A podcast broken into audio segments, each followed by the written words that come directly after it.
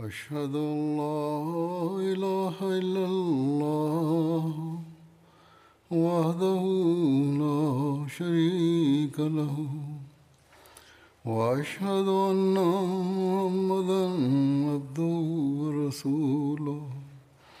أما بعد فأعوذ بالله من الشيطان الرجيم. بسم الله الرحمن الرحيم. الحمد لله رب العالمين. الرحمن الرحيم. مالك يوم الدين. إياك نعبد وإياك نستعين. اهدنا الصراط المستقيم. صراط الذين أنعمت عليهم غير المغضوب عليهم ولا الضالين. في آخر الخطبة الماضية قرأت على مسامعكم بعض المقتبسات من أقوال المسيح الموعود عليه الصلاة والسلام. وسوف أقدم المزيد منها الآن. قال المسيح الموعود عليه السلام إن الصديق والفاروق كانا أميرا ركب علوا لله قننا علا. ودعوا إلى الحق أهل الحضارة والفلا. حتى سرت دعوتهم إلى بلاد قصوى. وقد أودعت خلافتهما لفائف ثمرات الإسلام. وضمخت بالطيب العميم بأنواع فوز المرام.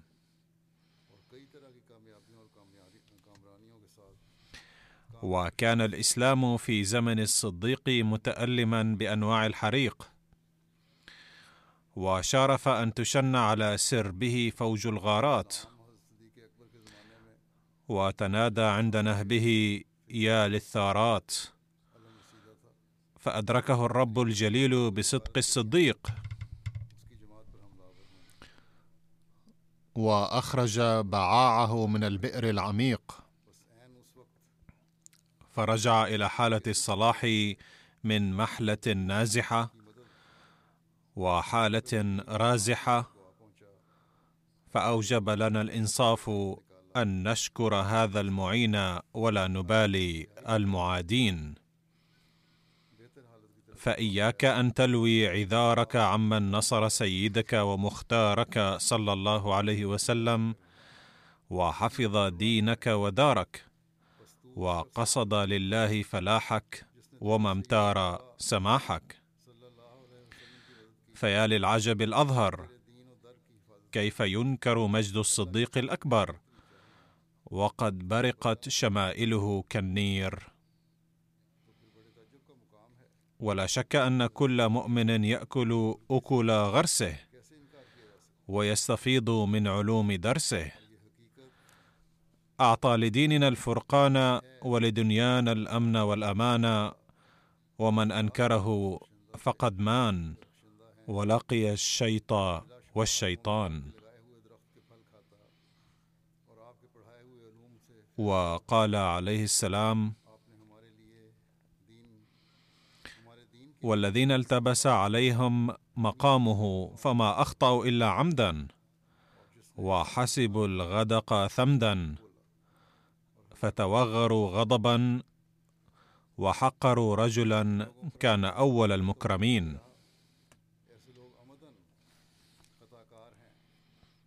وقال عليه السلام وإن نفس الصديق كانت جامعة للرجاء والخوف والخشية والشوق والأنس والمحبة وكان جوهر فطرته أبلغ وأكمل في الصفاء منقطعا إلى حضرة الكبرياء مفارقا من النفس ولذاتها بعيدا عن الأهواء وجذباتها وكان من المتبتلين. وما صدر منه إلا الإصلاح وما ظهر منه للمؤمنين إلا الفلاح. وكان مبرأ من تهمة الإيذاء والضير. فلا تنظر إلى التنازعات الداخلية واحملها على محامل الخير.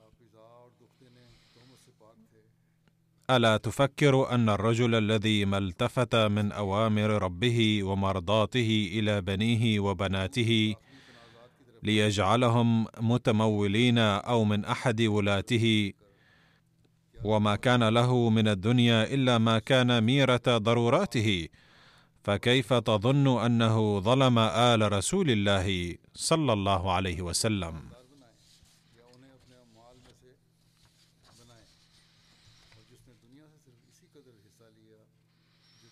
وقال المسيح الموعود عليه السلام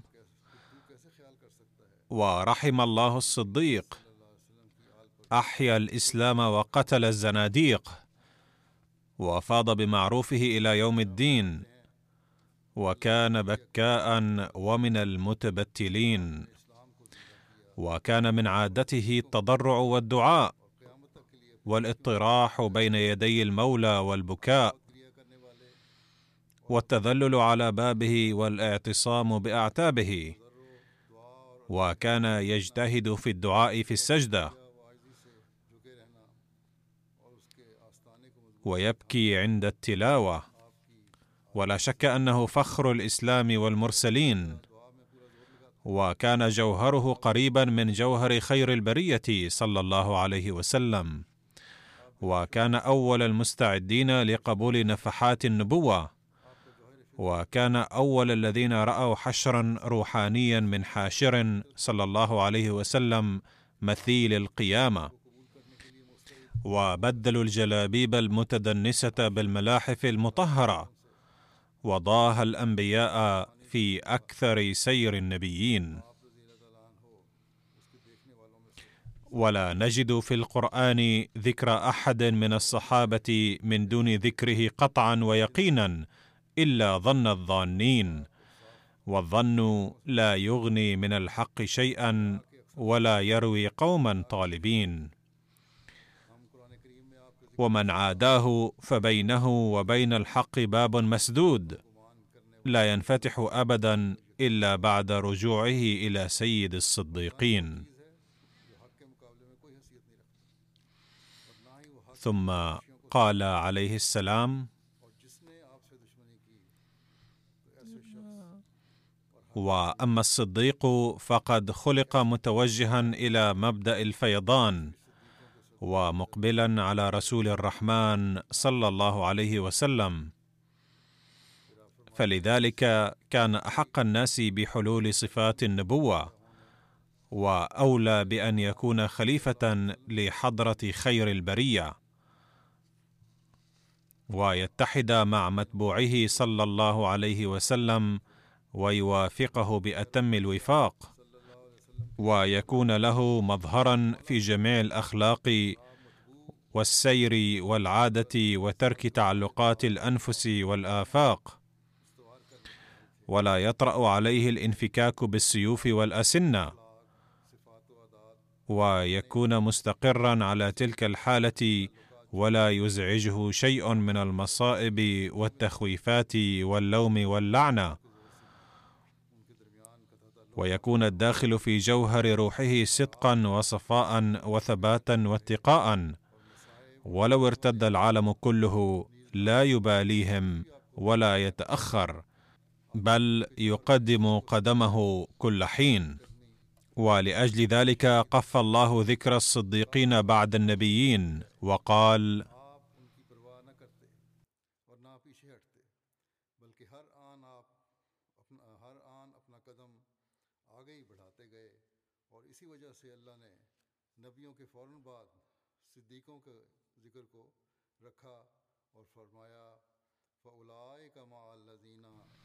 وفي ذلك إشارات إلى الصديق وتفضيله على الآخرين.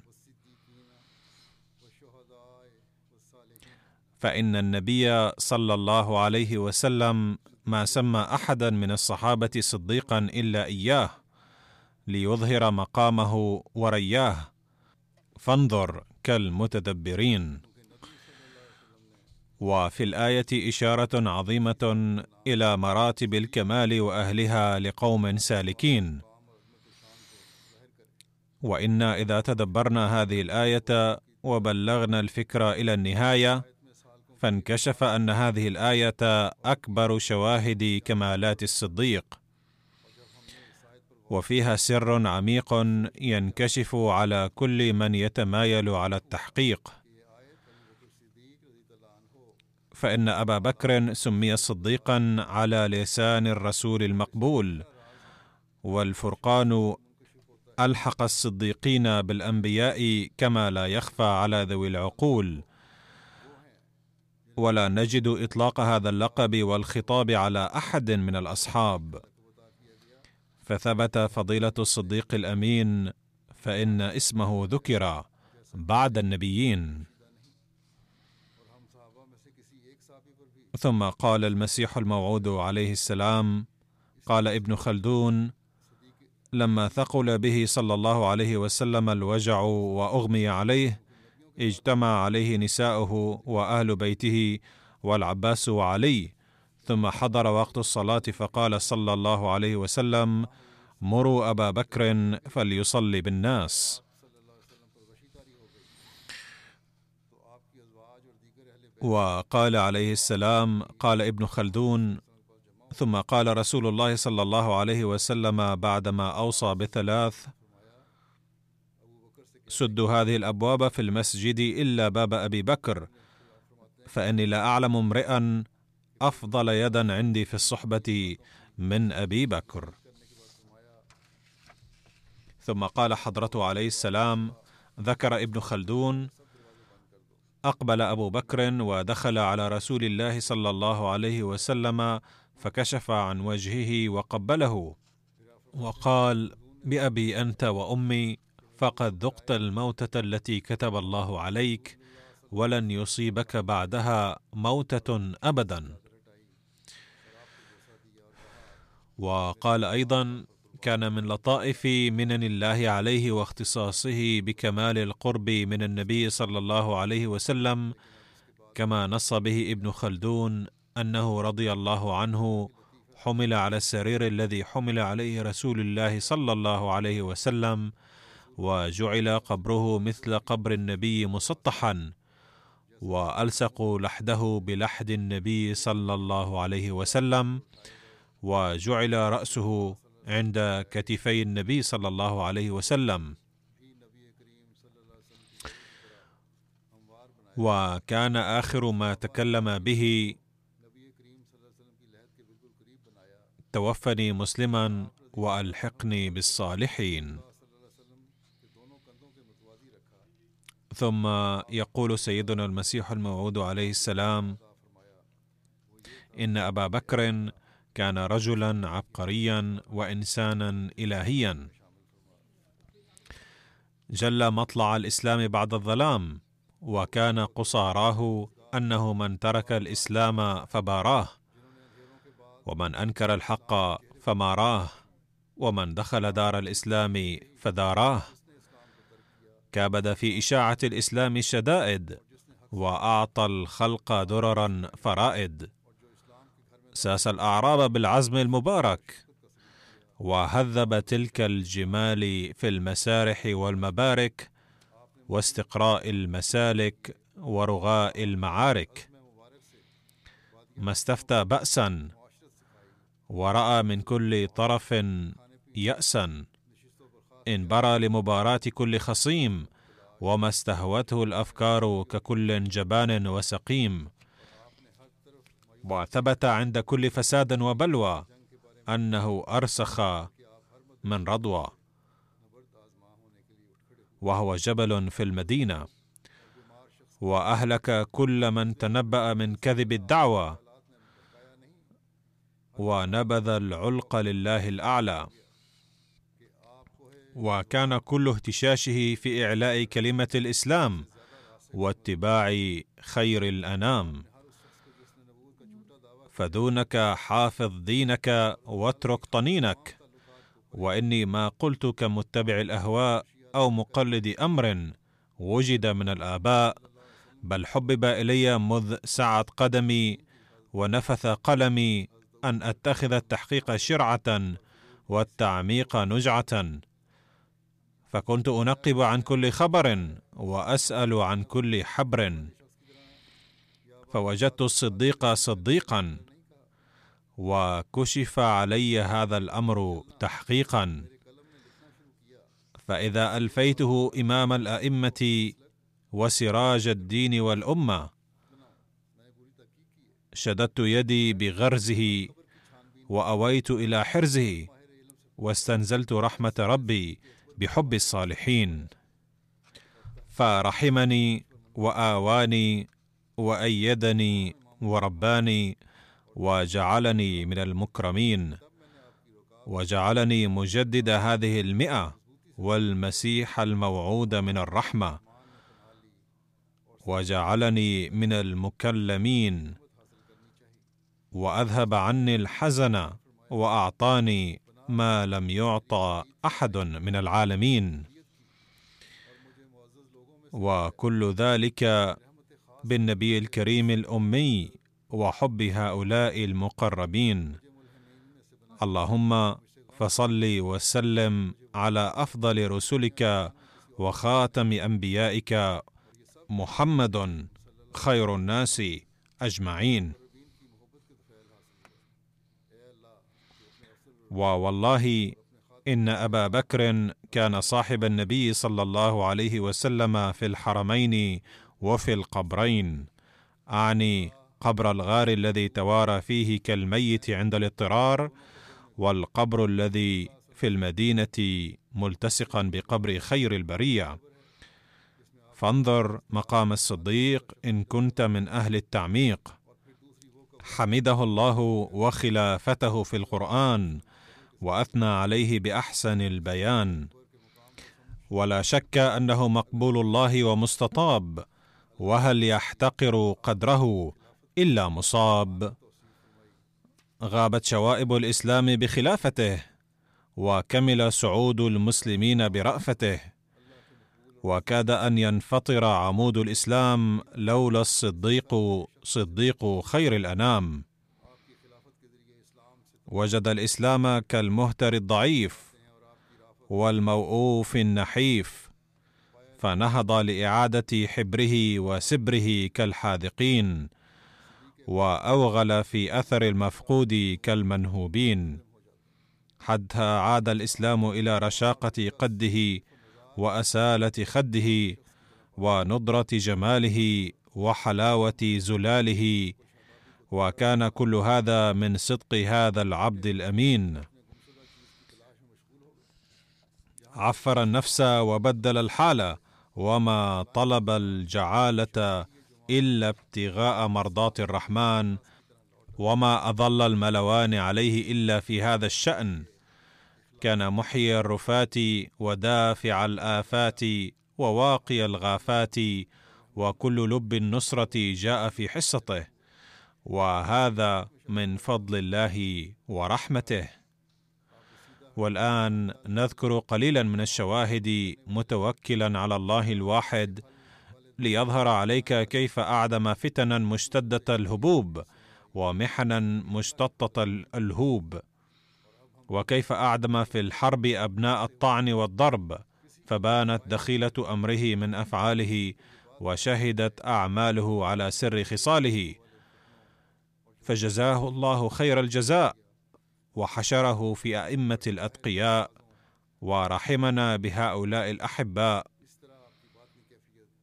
فتقبل مني يا ذا الآلاء والنعماء وإنك أرحم الرحماء وإنك خير الراحمين. ثم يقول حضرته عليه السلام ضعوا أسوة أبي بكر رضي الله عنه نصب أعينكم دوما. فكروا في عصر الرسول صلى الله عليه وسلم حين كان أعداؤه من قريش مصممين على الكيد به من كل طرف وصوب وخططوا لقتله. كان ذلك الزمن زمن ابتلاء كبير وكان وقتا عصيبا. وفي ذلك الزمن أدى سيدنا أبو بكر حق رفاقته صلى الله عليه وسلم بما لا نظير له في العالم. هذه القوة والطاقة لا تتيسر ابدا من دون صدق الإيمان. يجب أن يفكر كل واحد منكم الجالسين أمامي الآن في نفسه أنه لو وقع عليه مثل هذا الابتلاء فكم منكم مستعد لمرافقتي؟ فمثلا لو بدأت الحكومة تفتش عن كل من بايع هذا الشخص فكم منكم يقول بكل شجاعة أننا نحن من المبايعين له؟ إنني أعلم أن بعضا منكم سوف ترتعد فرائصهم بسماع هذا القول وسيفكرون فورا في مالهم وعقارهم وأقاربهم ويقولون أنهم سيضطرون لترك كل ذلك. يقول حضرته عليه السلام إن مساندة الآخر في الوقت العصيب هو ديدن الكمل في الإيمان دائما. فما لم يدخل المرء الإيمان في نفسه عمليا لا يتخلص من البحث عن الأعذار فمجرد القول باللسان لا يفيد. فالذين يثبتون عند حلول المصيبة بالفعل قليلون. إن حواريي المسيح الناصري عليه السلام تركوه وحده في الساعة الأخيرة التي كانت ساعة العسر حتى لعنه بعضهم في وجهه. ثم يقول حضرته عليه السلام لقد ظهر صدق أبي بكر الصديق رضي الله عنه عند حلول تلك المصيبة أي حين حوصر النبي صلى الله عليه وسلم. لا شك أن بعض الكفار كانوا يريدون إخراجه من مكة أيضا ولكن أكثرهم كانوا متفقين على هدفهم الأصلي أي قتله. وفي هذا الوقت العصيب قد قدم أبو بكر رضي الله عنه نموذج صدقه ووفائه الذي سيظل أسوة إلى أبد الآباد إن اختيار النبي صلى الله عليه وسلم أبا بكر رضي الله عنه في ساعة العسرة هذه في حد ذاته يشكل دليلا قويا على عظيم صدقه ووفائه. لو أن حاكم الهند مثلا اختار شخصا لمهمة فرأي من يكون أصوب وأفضل؟ أرأي الحاكم أم رأي أحد الحراس العاديين؟ لا بد من أن نقول إن اختيار الحاكم هو الأنسب والأصح في كل حال. ذلك لأن السلطنة البريطانية قد اختارته نائبا للملك واثقة بعظيم وفائه ووافر فراسته وسديد رأيه وسلمت زمام الحكم في يده. فلذا لا يجوز لنا أن نغض الطرف عن سداد رأي الحاكم وحسن إدارته وفراسته ونعتبر رأي الحارس العادي هو الأصوب والأفضل. هذا هو حال اختيار نبينا صلى الله عليه وسلم أبا بكر رضي الله عنه كان عند النبي صلى الله عليه وسلم في ذلك الوقت ما بين سبعين إلى ثمانين صحابيا بمن فيهم سيدنا علي رضوان الله عليهم أجمعين ولكنه صلى الله عليه وسلم لم ينتخب لمرافقته منهم إلا أبا بكر فما السر في ذلك؟ السر هو أن النبي صلى الله عليه وسلم يرى بعين الله ويؤتى الفهم من عند الله تعالى. فكان الله نفسه قد أخبر النبي صلى الله عليه وسلم بالكشف والإلهام أن أبا بكر الصديق رضي الله عنه هو خير وأفضل شخص لهذه المهمة. لقد رافق أبو بكر النبي صلى الله عليه وسلم في ساعة العسرة تلك. لقد كان وقت ابتلاء عصيب.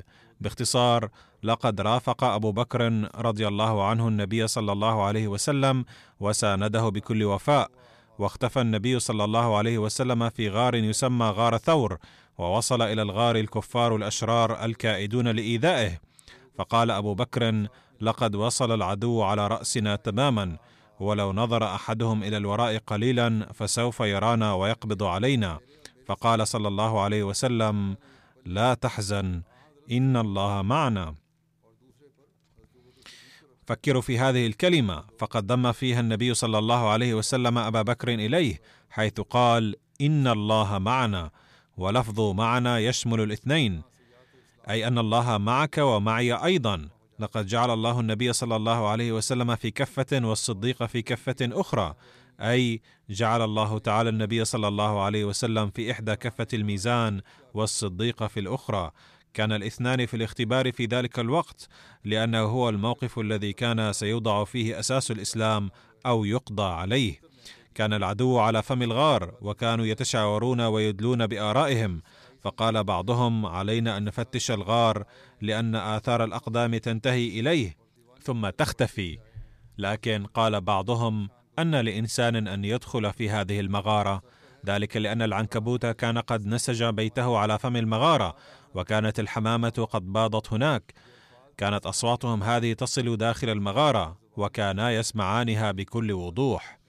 لقد جاء الأعداء بنية القضاء عليهما وجاءوا مسرعين كالمجانين. ولكن انظروا إلى كمال شجاعة النبي صلى الله عليه وسلم حيث قال لرفيقه وصاحبه الصادق والعدو على رأسهما لا تحزن إن الله معنا. تكشف هذه الكلمات بجلاء تام أن النبي صلى الله عليه وسلم قد قال هذه الكلمات بلسانه إذ كان الموقف يتطلب صوتا مسموعا وكانت الإشارة لا توفي الغرض منها. كان الأعداء يتشاورون في الخارج وكان الخادم ومخدومه يتحاوران داخل المغارة غير مكترثين بأن العدو سيسمعهما. وهذا يدل على كمال الإيمان بالله تعالى والمعرفة. كان النبي صلى الله عليه وسلم واثقا بوعود الله ثقة تامة والحق أن هذه الواقعة لتكفي كنموذج على شجاعته صلى الله عليه وسلم. وهناك واقعة أخرى تشهد على شجاعة أبي بكر الصديق رضي الله عنه. عند وفاة النبي صلى الله عليه وسلم خرج عمر رضي الله عنه ممتشقا حسامه وقال من قال أن النبي صلى الله عليه وسلم قد توفي فسوف أقتله. وفي هذا الموطن الحرج ابدى أبو بكر شجاعة وبسالة عظيمة حيث قام خطيبا بين الناس وقال وما محمد إلا رسول قد خلت من قبله الرسل أي أن محمدا صلى الله عليه وسلم واحد من رسل الله تعالى وكل الرسل قبله قد توفوا فخمدت بذلك تلك الفتنة. ثم بعد ذلك ارتدت الأعراب وساءت الأحوال حتى قالت عائشة الصديقة رضي الله عنها عندما توفي النبي صلى الله عليه وسلم خرج متنبئون كذابون وترك البعض الصلوات وساءت الأحوال جدا. وفي هذه الطامة العظمى انتخب أبي خليفة للرسول صلى الله عليه وسلم ورحم الله أبي فقد صبت عليه مصائب لو صبت على الجبال لنسفتها. تاملوا في الأمر جيدا لأن التحلي بالهمة والشجاعة عند وقوع جبال المصائب ليس من عمل الإنسان العادي بل تتطلب مثل هذه الاستقامة الصدق. وقد تحلى بها الصديق نفسه وما كان لأحد أن يظل صامدا أمام هذه الفتنة. كان كل الصحابة موجودين في ذلك الوقت ولكن لم يقل أحد أن الخلافه حقي إذ كانوا يرون أن النار قد اندلعت وأن لأحد أن يقفز فيها. وفي هذا الوقت العصيب مد عمر يده وبايع أبا بكر ثم بايع الجميع الواحد بعد الآخر. إن صدق الصديق هو الذي جعله يقضي على هذه الفتنة ويهلك هؤلاء المؤذين. كان مع مسيلمة مائه ألف رجل وكان يعلم المسائل الإباحية وكان الناس يدخلون في مذهبه برؤية هذه التعاليم الإباحية ولكن الله تعالى برهن على أنه مع الصديق وسهل له الصعاب كلها. ثم يقول المسيح الموعود عليه السلام ما أعرفه هو أنه لا يمكن لأحد أن يكون مؤمنا ومسلما ما لم يتصبغ بصبغة أبي بكر وعمر وعثمان وعلي رضوان الله عليهم أجمعين إنهم ما كانوا يحبون الدنيا بل نذروا حياتهم في سبيل الله. ثم قال المسيح الموعود عليه السلام والله إن الصديق رجل أعطي من الله حلل الاختصاص وشهد له الله أنه من الخواص وعزى معية ذاته إليه وحمده وشكره وأثنى عليه وأشار إلى أنه رجل لم يطب له فراق المصطفى ورضي بفراق غيره من القربى وآثر المولى وجاءه يسعى فساق إلى الموت ذود الرغبة وأزجى كل هوى المهجة استدعاه الرسول للمرافقة فقام ملبيا للموافقة. وإذا هم القوم بإخراج المصطفى جاءه النبي حبيب الله الأعلى وقال إني أمرت أن أهاجر وتهاجر معي ونخرج من هذا المأوى. فحمدل الصديق على ما جعله الله رفيق المصطفى في مثل ذلك البلوى. وكان ينتظر نصرة النبي المبغي عليه إلى أن آلت هذه الحالة إليه. فرافقه في شجون من جد ومجون. وما خاف قتل القاتلين ففضيلته ثابتة من جلية الحكم والنص المحكم وفضله بين بدليل قاطع وصدقه واضح كصبح ساطع إنه ارتضى بنعماء الآخرة وترك تنعم العاجلة ولا يبلغ فضائله أحد من الآخرين. يقول عليه السلام وإني سألت أن الله لما آثره لصدر سلسلة الخلافة وأي سر كان فيه من رب ذي الرأفة. فاعلم أن الله قد رأى أن الصديق رضي الله عنه وأرضى آمن مع رسول الله صلى الله عليه وسلم بقلب أسلم في قوم لم يسلم وفي زمان كان نبي الله وحيدا وكان الفساد شديدا. فرأى الصديق بعد هذا الإيمان أنواع الذلة والهوان ولعن القوم والعشيرة والإخوان والخلان وأوذي في سبيل الله الرحمن وأخرج من وطنه كما أخرج نبي الإنس ونبي الجان ورأى محنا كثيرة من الأعداء ولعنا ولوما من الأحباء. وجاهد بماله ونفسه في حضرة العزة وكان يعيش كالأذلة بعدما كان من الأعزة ومن المتنعمين. وأخرج في سبيل الله وأوذي في سبيل الله وجاهد بأمواله في سبيل الله فصار بعد الثراء كالفقراء والمساكين. فأراد الله أن يريه جزاء الأيام التي قد مضت عليه ويبدله خيرا مما ضاع من يديه ويريه أجر ما رأى ابتغاء لمرضاة الله. والله لا يضيع أجر المحسنين. فاستخلفه ربه ورفع له ذكره وأسلى. وأعزه رحمة منه وفضلا وجعله أمير المؤمنين.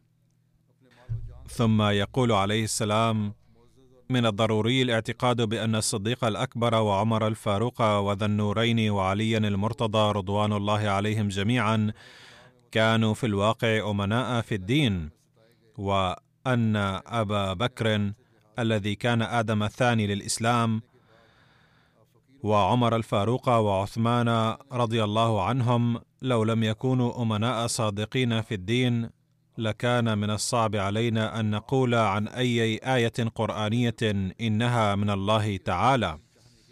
وقال عليه السلام أيضا سيدنا أبو بكر هو الآدم الثاني للإسلام. في ذلك العصر أيضا كان مسيلمة الكذاب قد جمع حوله الناس على شاكلة الإباحيين. وانتخب أبو بكر خليفة في تلك الأوضاع الحرجة. وبوسع المرء تقدير الصعاب التي واجهته رضي الله عنه. ولولا أنه كان رابط الجأش وكان إيمانه متصبغا بصبغة إيمان النبي صلى الله عليه وسلم لا وقع في ورطة شديدة وأخذه الذعر والهلع كل مأخذ. ولكن الصديق كان جار النبي صلى الله عليه وسلم وكان لأخلاقه صلى الله عليه وسلم تأثير فيه وكان قلبه عامرا بنور اليقين فأبدى من الشجاعة والثبات ما لا نجد له نظيرا إلا عند النبي صلى الله عليه وسلم. كانت حياته حياة الإسلام وهذه قضية لا تحتاج إلى نقاش طويل. ادرسوا الأوضاع في عهد أبي بكر ثم انظروا إلى الخدمات التي أسداها إلى الإسلام. أقول والحق أقول إن سيدنا أبا بكر رضي الله عنه كان آدم الثاني للإسلام. وإنني على يقين أنه لولا أبو بكر بعد النبي صلى الله عليه وسلم لما كان للإسلام وجود. ومن الأيادي العظيمة لأبي بكر الصديق أنه أقام الإسلام من جديد وعاقب كل المتمردين وأرسل الامن لما كان يتمتع به من قوة الإيمان. تماما كما وعد الله تعالى إذ قال إني سأبدل الخوف أمنا على يد الخليفة الصادق. لقد تحققت هذه النبوءة في خلافة أبي بكر رضي الله عنه وشهدت على ذلك السماء والأرض شهادة عملية. فهذا هو تعريف الصديق أي يجب أن يكون فيه الصدق إلى هذه الدرجة من الكمال. تحل المسائل بسرعة برؤية النظائر والأمثال. قال المسيح الموعود عليه السلام لقد ارتد آلاف الناس عند وفاة النبي صلى الله عليه وسلم مع أن الشريعة كانت قد اكتملت في زمنه صلى الله عليه وسلم. وقد بلغ هذا الارتداد إلى درجة لم يبقى إلا مسجدان كانت الصلاة تصلى فيهما. وما كانت الصلاة تؤدى في غيرهما لقد قال الله تعالى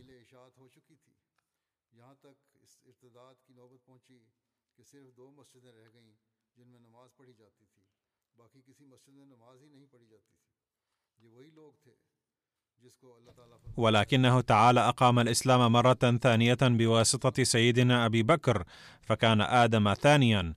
أرى أن أعظم منة على الأمة بعد النبي صلى الله عليه وسلم هي لأبي بكر رضي الله عنه إذ ادعى في زمنه أربعة أشخاص نبوة كاذبة فقد حالف مسيلمة مائه ألف شخص أما المسلمون فقد رحل نبيهم من بينهم. فعلى الرغم من هذه المصائب استتب الإسلام على مركزه. أما عمر رضي الله عنه فقد وجد الأمر مستقيما في عهده ثم ظل ينشره حتى خرج الإسلام من جزيرة العرب ووصل إلى الشام وتركيا. ووقعت هذه البلاد تحت سيطرة المسلمين. لم يرى أحد مصيبة بقدر ما رآها أبو بكر رضي الله عنه. لا عمر ولا عثمان ولا علي رضوان الله عليهم. ثم يقول عليه السلام الذي يختار الذلة لوجه الله يتربع في نهاية المطاف على عرش العزة والجلال. وانظروا إلى أبي بكر مثلا الذي قبل الذلة قبل غيره تربع على العرش قبل غيره. وقال عليه السلام أيضا قلما يوجد في العالم نظير للذين قتلوا في سبيل الله ثم وجد دليل على حياتهم في كل مكان في العالم. انظروا إلى أبي بكر رضي الله عنه فقد أبيد في سبيل الله أكثر من الجميع. ثم أعطي أكثر من غيره وهو الذي انتخب خليفة أول في تاريخ الإسلام. لعل الكثيرين يزعمون هل نهلك أنفسنا بالانقطاع إلى الله لكن ذلك انخداعهم إذ لن يهلك أحد لهذا السبب. انظروا إلى سيدنا أبي بكر رضي الله عنه فقد تخلى عن كل شيء وجلس هو نفسه على العرش قبل الجميع. ثم قال عليه السلام أما تفصيله ليبدو عليك دليله فاعلموا يا أولي الألباب والفضل اللباب أن الله قد وعد في هذه الآيات للمسلمين والمسلمات انه سيستخلفن بعض المؤمنين منهم فضلا ورحما ويبدلنهم من بعد خوفهم امنا. فهذا أمر لا نجد مصداقه على وجه أتم وأكمل إلا خلافة الصديق فإن وقت خلافته كان وقت الخوف والمصائب كما لا يخفى على أهل التحقيق. فان رسول الله صلى الله عليه وسلم لما توفي نزلت المصائب على الإسلام والمسلمين وارتد كثير من المنافقين وتطاولت ألسنة المرتدين وادعى النبوة نفر من المفترين واجتمع عليهم كثير من أهل البادية حتى لحق بمسيلمة قريبا من مئة ألف من الجهلة الفجرة وهاجت الفتن وكثرت المحن وأحاطت البلايا قريبا وبعيدا وزلزل المؤمنون زلزالا شديدا. هنالك ابتليت كل نفس من الناس وظهرت حالات مخوفة مدهشة الحواس وكان المؤمنون مضطرين كأن جمرا أضرمت في قلوبهم أو ذبحوا بالسكين. وكانوا يبكون تارة من فراق خير البرية وأخرى من فتن ظهرت كالنيران المحرقة. ولم يكن اثرا من أمن وغلبت المفتونون كخضراء دما. فزاد المؤمنون خوفا وفزعا وملئت القلوب دهشا وجزعا. ففي ذلك الأوان جعل أبو بكر رضي الله عنه حاكم الزمان وخليفة خاتم النبيين. فغلب عليه هم وغم من أطوار رآها ومن آثار شاهدها في المنافقين والكافرين والمرتدين. وكان يبكي كمرابيع الربيع وتجري عبراته كالينابيع ويسأل الله خير الإسلام والمسلمين. وعن عائشة رضي الله عنها قالت لما جعل أبي خليفة وفوض الله إليه الإمارة فرأى بمجرد الاستخلاف تموج الفتن من كل الأطراف ومور المتنبئين الكاذبين وبغاوة المرتدين المنافقين.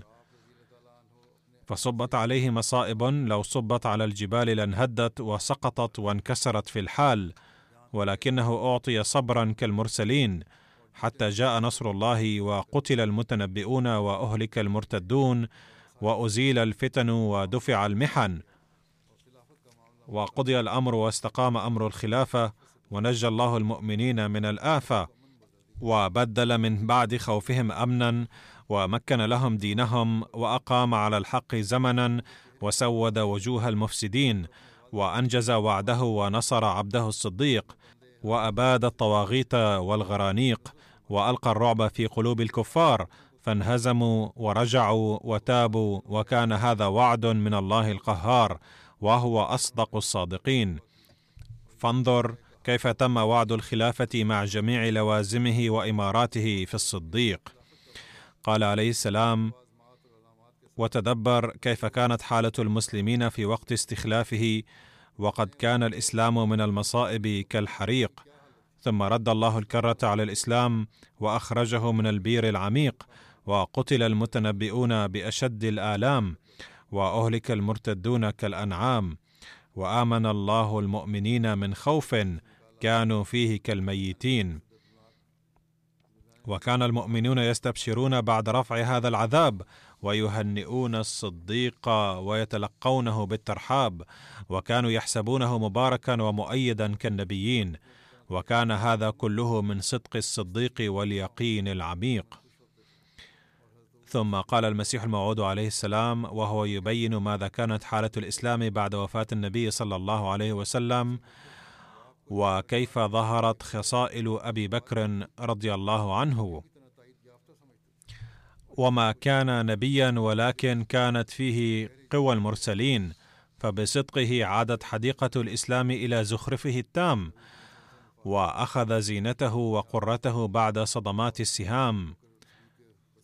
وتنوعت أزاهيره وطهرت أغصانه من القتام وكان قبل ذلك كميت ندب وشريد جدب وجريح نوب وذبيح جوب وأليم أنواع تعب وحريق هاجرة ذات لهب. ثم نجاه الله من جميع تلك البليات واستخلصه من سائر الآفات وأيده بعجائب التأييدات حتى أما الملوك وملك الرقاب. بعدما تكسر وافترش التراب فزمت ألسنة المنافقين وتهلل وجه المؤمنين وكل نفس حمدت ربه وشكرت الصديق.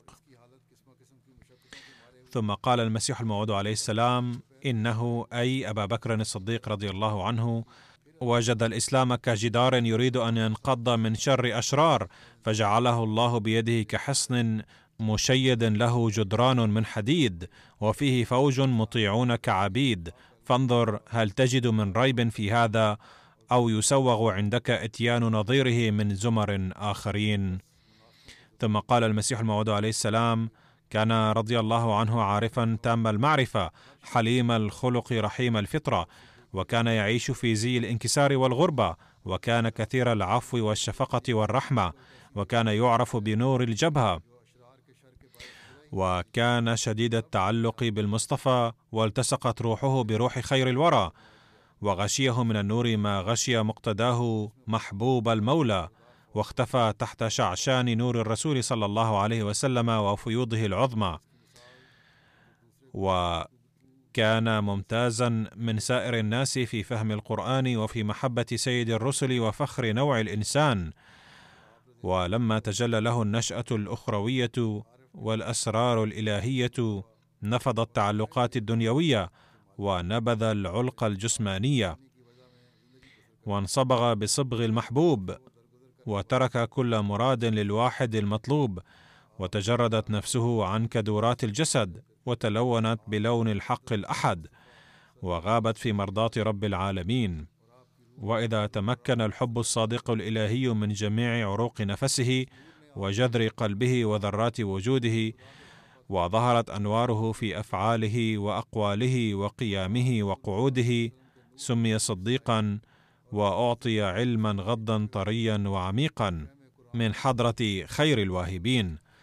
فكان الصدق له ملكة مستقرة وعادة طبيعية وبدت فيه آثاره وأنواره في كل قول وفعل وحركة وسكون وحواس وأنفاس وأدخل في المنعمين عليهم من رب السماوات والأرضين وإنه كان نسخة إجمالية من كتاب النبوة وكان إمام أرباب الفضل والفتوة ومن بقية طين النبيين. ولا تحسب قولنا هذا نوعا من المبالغة ولا من قبيل المسامحة والتجوز ولا من فور عين المحبة بل هو الحقيقة التي ظهرت علي من حضرة العزة وكان مشربه رضي الله عنه التوكل على رب الأرباب وقلة الالتفات إلى الأسباب وكان كظل لرسولنا وسيدنا صلى الله عليه وسلم في جميع الآداب وكانت له مناسبة أزلية بحضرة خير البرية. ولذلك حصل له من الفيض في الساعة الواحدة ما لم يحصل للآخرين في الأزمنة المتطاولة والأقطار المتباعدة. واعلم أن الفيوض لا تتوجه إلى أحد إلا بالمناسبات وكذلك جرت عادة الله في الكائنات فالذي لم يعطه القسام ذرة مناسبة بالأولياء والأصفياء فهذا الحرمان هو الذي يعبر بالشقوة والشقاوة عند حضرة الكبرياء. والسعيد الأتم الأكمل هو الذي أحاط عادات الحبيب حتى ضاهاه في الألفاظ والكلمات والأساليب. والأشقياء لا يفهمون هذا الكمال كالأكمة الذي لا يرى الألوان والأشكال ولا حظ للشقي إلا من تجليات العظموت والهيبة. فإن فطرته لا ترى آيات الرحمة ولا تشم ريح الجذبات والمحبة ولا تدري ما المصافات والصلاح والأنس والانشراح فإنها ممتلئة بظلمات فكيف تنزل بها أنوار بركات؟ بل نفس الشقي تتموج تموج الريح العاصفة وتشغله جذباتها عن رؤية الحق والحقيقة. فلا يجيء كأهل السعادة راغبا في المعرفة. وأما الصديق فقد خلق متوجها إلى مبدأ الفيضان ومقبلا على رسول الرحمن. فلذلك كان أحق الناس بحلول صفات النبوة. وأولى بأن يكون خليفة لحضرة خير البرية. ويتحد مع متبوعه ويوافقه بأتم الوفاق. ويكون له مظهرا في جميع الأخلاق والسير والعادات وترك تعلقات الأنفس والآفاق. ولا يطرأ عليه الانفكاك بالسيوف والأسنة ويكون مستقرا على تلك الحالة ولا يزعجه شيء من المصائب والتخويفات واللوم واللعنة.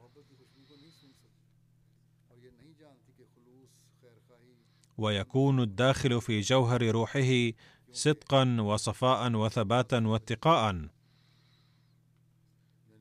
ولو ارتد العالم كله لا يباليهم ولا يتأخر بل يقدم قدمه كل حين.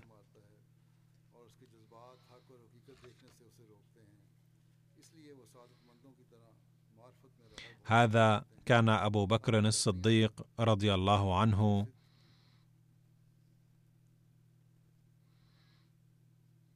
الذي أفنى نفسه في حب الله تعالى ورسوله صلى الله عليه وسلم.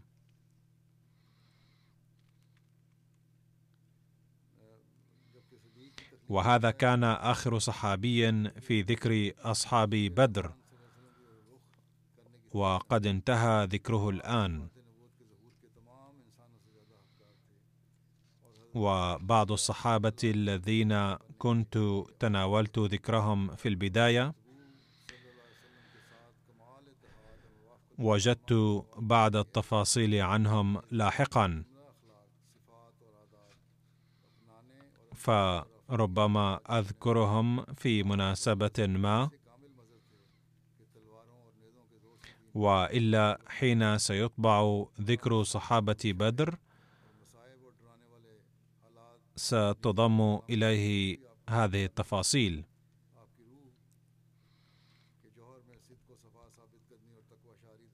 ندعو الله تعالى أن يوفقنا للاقتداء بهؤلاء الصحابة وأن يكونوا لنا هداة مثل النجوم.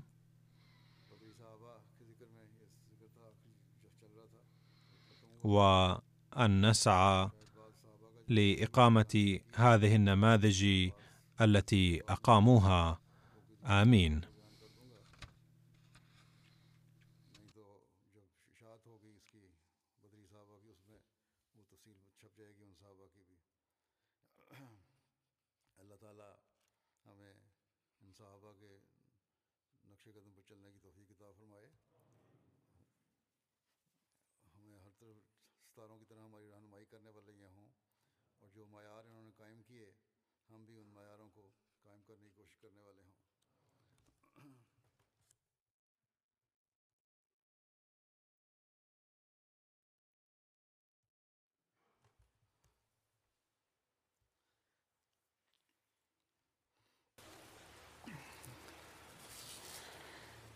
الحمد لله الحمد لله نحمده ونستعينه ونستغفره ونؤمن به ونتوكل عليه ونعوذ بالله من شرور انفسنا ومن سيئات اعمالنا. من يهده الله فلا مضل له ومن يضلل فلا هادي له